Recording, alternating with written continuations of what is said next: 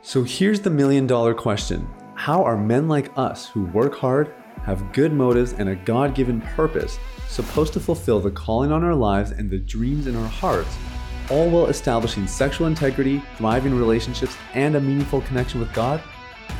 That is the question, and this podcast will give you the answers. My name is Sathiya Sam. Welcome to Unleash the Man Within.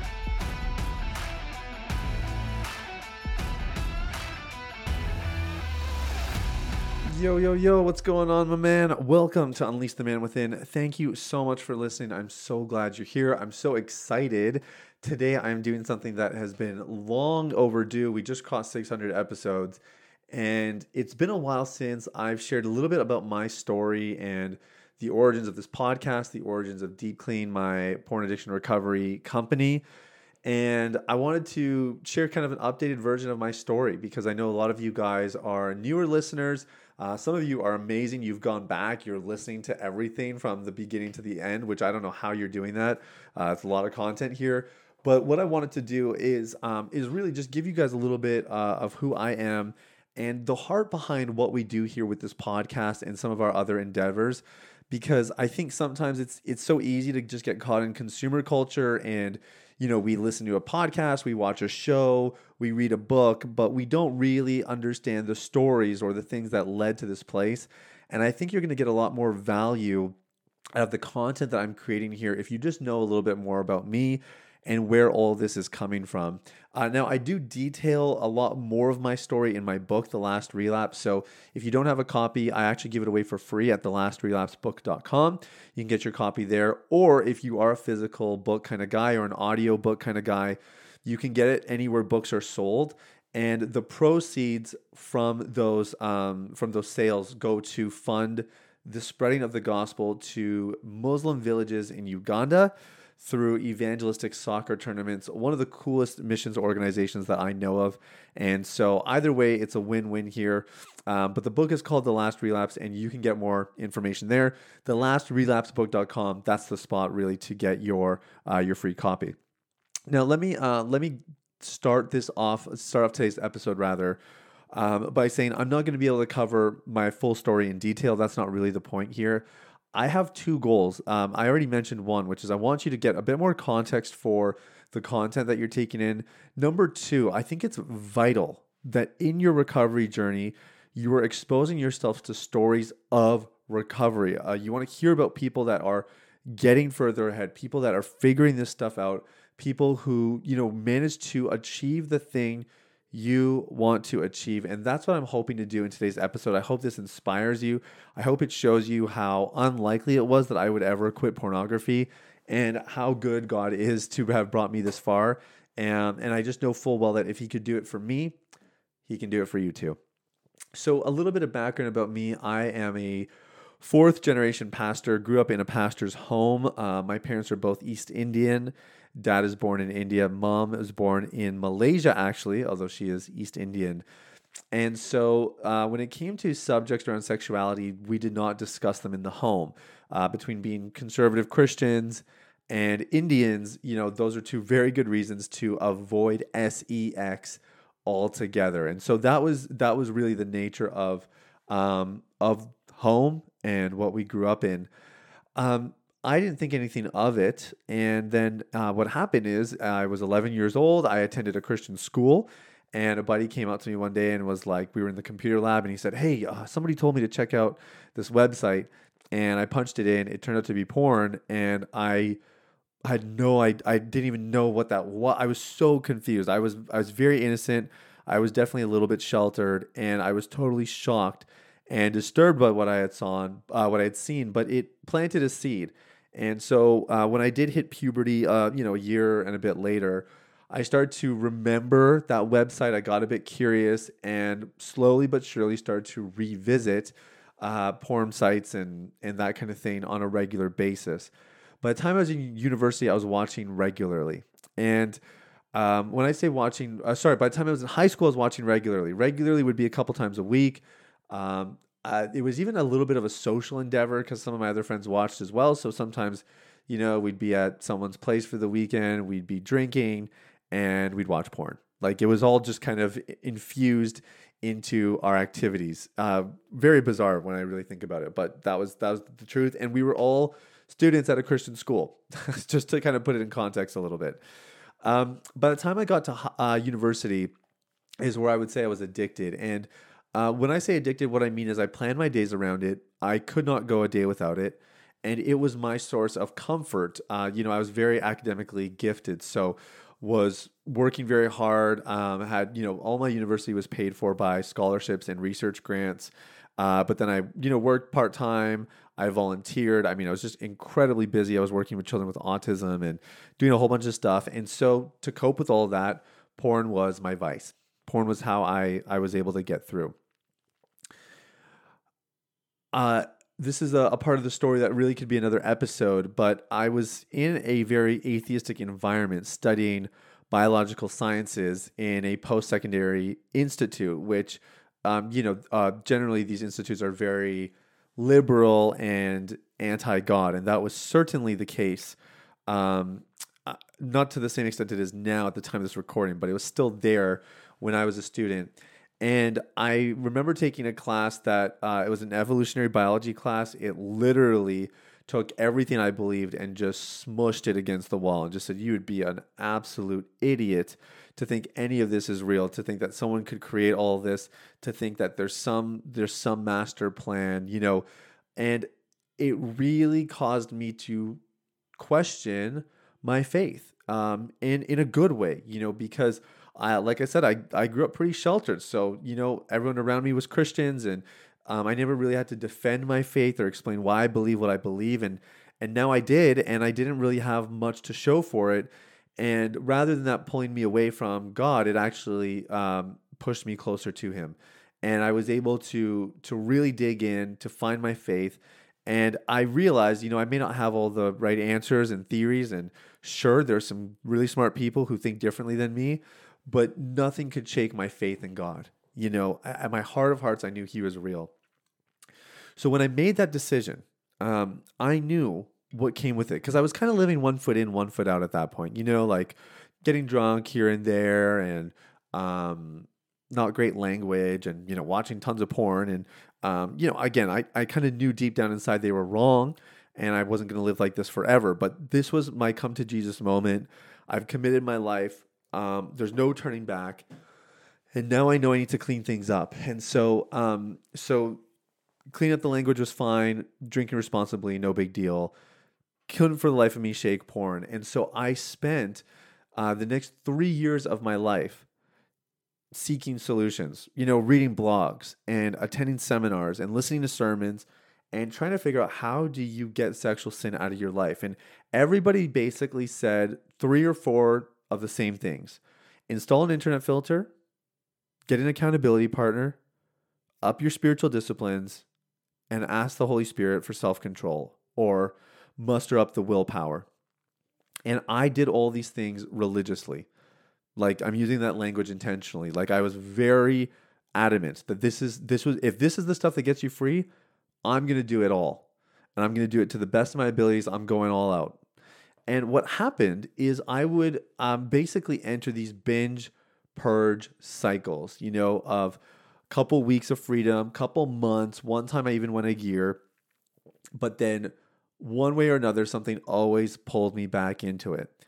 And I used to over spiritualize it. And I thought, oh, it's just the demonic, it's the devil. He's trying to, you know, he got the better of me, but he's not going to get me this time.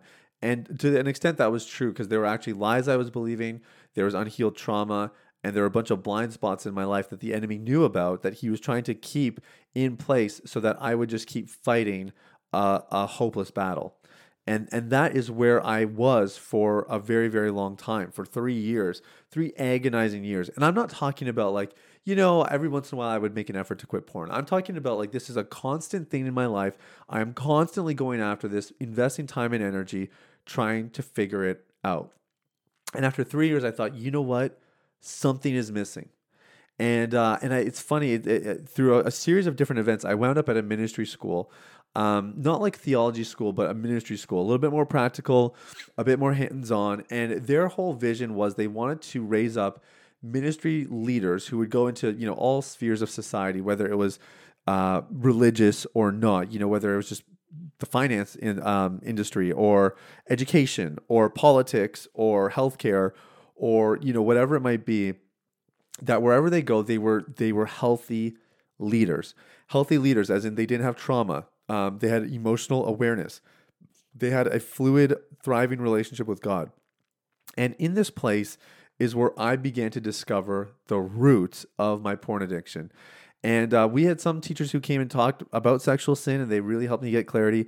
We had some teachers who came and talked about, you know, how to see God as a loving father, and it was so indirectly tied to porn addiction, but so important, and um, and everything in between. You know, teachers on how to hear God's voice, teachers on deliverance, teachers on relationships, and as we kind of dove into these subjects and dove into the Word and built that relationship with God in the process this is where I was starting to understand why I was addicted to porn in the first place.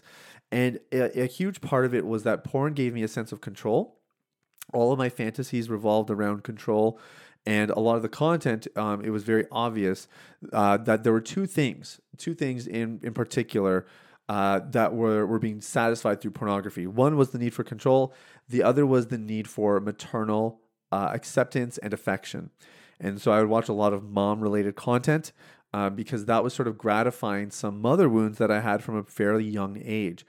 And it wasn't until I really worked through the wounds, uh, yes, forgiving, but really acknowledging the shortcomings of my parents, uh, which was really hard to do, especially my mom. I love them dearly. And I felt like if I ever acknowledged that, that I would be kind of bashing them. And so it took me a while to kind of work through that. But eventually, you know, I did reach that place where I could um, yeah, I could I could I could see them for for who they were. Uh, amazing parents who fell short in some areas, um, and um, and my mom in particular who just wasn't able to provide uh, what I needed specifically. Um, just to show love in the way that I needed it, which was quality time and words of affirmation. She's a lot more subdued and quiet and kind of just, you know, more acts of service and um, that kind of thing. So that discovery is what changed everything. I still remember the day that I walked out. At this point, I had finished ministry school. I was working as a pastor, still struggling with porn on and off, and I had um, gone to see a specialist, and we had focused on um, my relationship with my mom. And so I went through this process of articulating, of forgiving, of releasing, you know, all that good stuff. And when I came out, I swear to you, I was a different person. Something literally felt different and I finally had control over my urges again. The thing I wanted all along, control in my life, came from working through my trauma. And uh, I had two prayers that kind of went on throughout these five years. It was five years of recovery efforts for me. And my prayer was number one, God, whoever my future wife is, keep her from me until I'm free of porn. And number two, uh, God, uh, set me free so that I can set others free. And so February 2016, I had my last relapse. November 2016 is when I met Shaloma, who is now my wife of, gosh, we're coming up on seven years. Sorry, not seven years. We're coming up on four years of being married, but seven years since uh, we first got together, which is pretty cool. Um, about to have our first uh, child together, and uh, it's just amazing, amazing what God has done. Uh, but really, um, the second prayer is the one that continues to be answered every single day, and that is to uh, to help other guys get free. I waited about two and a half years and um, I was in a, a, difficult season in my life. You know, my wife was really sick. We were just engaged at the time, so she was my fiance. She was very sick. I was uh, really sick and tired of working for churches. I just felt like I I had more to offer the world that I, I wasn't able to fully experience or express through the church. Um, I had a bunch of those things going on and um, and through a, a, a, friend of mine who became a mentor, he said, "Hey, you should really think about coaching people." And when I said I don't know what to coach them on, he, um, you know, we had a conversation, and then it, was like ding, ding, ding, like helping guys get free of porn. This is something I've been wanting to help guys with, and something I've been praying about years and years before, but I didn't think I was ready for it yet because I had only been fully clean for about, I guess it was a little bit over two years at that time. Um, yeah, actually, almost three years, almost three years. So um, anyway, uh, that's what pushed me over the edge. I launched Deep Clean. I started helping people for free while I did my job, and then um, saw that I was able to help people, so started to charge for it. Um, and it's so funny. I'll have to do another episode on this, but Deep Clean has changed so much. Before it was just one-on-one coaching, but my slots filled up pretty quickly. And so one on one turned into groups. And uh, that was a logistical thing that wound up being a blessing in disguise because um, I didn't know all the research around community and groups at that point. And uh, and when we did the groups, we saw that the experience was so much better. The results were better. Like there was clearly something different. And so I vowed that whatever we did, we would never get rid of the group component, the communities, because it was so so valuable. And so that has continued. Since then, we built a course. Um, we've now built a whole team really around this thing. And um, and I, I don't know what our team's at. I think we're at nine or ten people that are on this team. Um, and we we reach hundreds of people every single year. We get help hundreds of men quit porn addiction for good, and we've launched this podcast. And um, what I realized as as Deep Clean has grown the last couple of years is. Um, I wanted to have something that was revenue generating so I can put food on my table um, so that we can continue to build a brand. And really, I want to have a global impact because this is a global issue and too many people are in the dark about it. And so we're on a mission to do that and that will always be um, that will always be the backbone of my company and what we've built. But um, the other part of it is we want it to be incredibly generous. You know, freely uh, we have received, and so freely we want to give. And so um, we are working all the time on putting out high quality resources for free. So we have a resource section on our page with, you know, my book is for free. It costs me tens of thousands of dollars. You guys get it for free. We have one pagers, we have booklets, we have all kinds of stuff there for free. Uh, I spend a lot of money to get social media content up on Instagram every single day. And so, um, so we try to be very generous there. And the podcast is really the very, um, you know, pinnacle of all of this uh, because I know how valuable it is to have daily content, you know, da- daily in your ears hearing words of encouragement, guidance, the reminder that you can do it, specific tips that might be, you know, just come at the right time, just when you needed it. I know how valuable that is. And so um, so I dedicate a lot of time to actually put out free content because we want to be generous. Uh, we know that there's people who can't afford to pay for a coaching program like ours. Our programs are not cheap um, because we really, we, I, am a quality guy, you know, so I, I want people to get a full experience. And that's just sort of the lane that we've chosen to, to position ourselves in. But it doesn't mean that we can't offer things generously either. And so the podcast is the pinnacle of that. And uh, like I said, we've had hundreds of thousands of downloads now. We've been able to reach a lot of people in two short years. Uh, God has been so good to us, and really the the best is yet to come. And so I'm super glad you guys are here. This is just a little bit of my story. Um, man, I, I, glossed over so many details, and another time um, I'll be able to dive in a little bit more. Uh, but I'm glad you're here. I hope this gives some context. And the last thing I want to say is this podcast used to be called the New Man Podcast and we re we rebranded about a year ago to Unleash the Man Within. And I did this for uh, for two reasons. Number one, I believe that like Michelangelo's David, he was once asked, you know, um, I, I actually forget exactly how how this whole thing came about, but basically when he described doing the the statue uh, of David, he he explained that all he needed to do he he saw the statue there all along. It just needed to be released and the point was he was saying like i don't i don't chip like blocks to try to like create something beautiful i'm trying to unleash or or reveal the beauty that's always been there. And that's how i see you. I see you as someone packed with potential packed with value um, made in the image of a perfect god.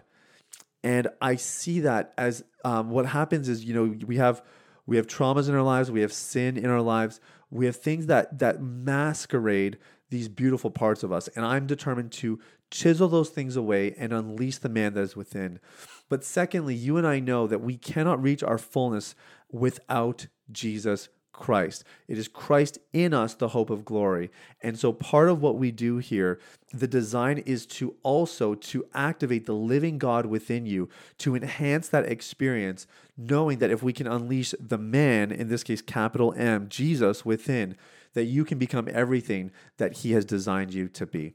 So that's why I'm here. I hope it's why you're here as well. I'm so glad if you listen to the end. Hey, thanks so much for listening to a bit of my story. I hope it gives some context and I hope you guys have a fantastic day. If again, if you want to get more information about my own story, um, and that kind of thing. The Last Relapse is the best way to do that. TheLastRelapseBook.com. In the meantime, love you guys. We'll talk soon. Bye bye. Hey, everybody, it's Thea again. Thanks for listening to Unleash the Man Within. I wanted to take a quick moment to let you know about a free ebook that I wrote for you called The Ultimate Guide to Porn Recovery. It provides a basic framework for the recovery process and a few of my top tips completely free of charge. You can get it now at www.ultimaterecoveryguide.com. That's www.ultimaterecoveryguide.com. Now, if you've been impacted by the podcast and you want to show some support in less than 60 seconds, there are three ways you can do that. First, you can leave a rating or review on your podcast platform. This lets people like you know that the content here is valuable. Secondly, you can share this episode with someone in your life that might benefit from the content. If you're passionate about helping other people experience freedom and success in their lives, this is one of the easiest ways to do that. And lastly, you can subscribe. I personally only listen to the podcast that I subscribe to. If you're seeking daily encouragement, guidance, and insight in your recovery journey, I highly recommend subscribing to Unleash the Man Within. Thanks for listening. I look forward to connecting with you very, very soon. The information, opinions, and recommendations presented in this podcast by Sathiya Sam and his guests are for general information only and should not be considered medical, clinical, or any other form of professional advice. Any reliance on the information provided is done at your own risk.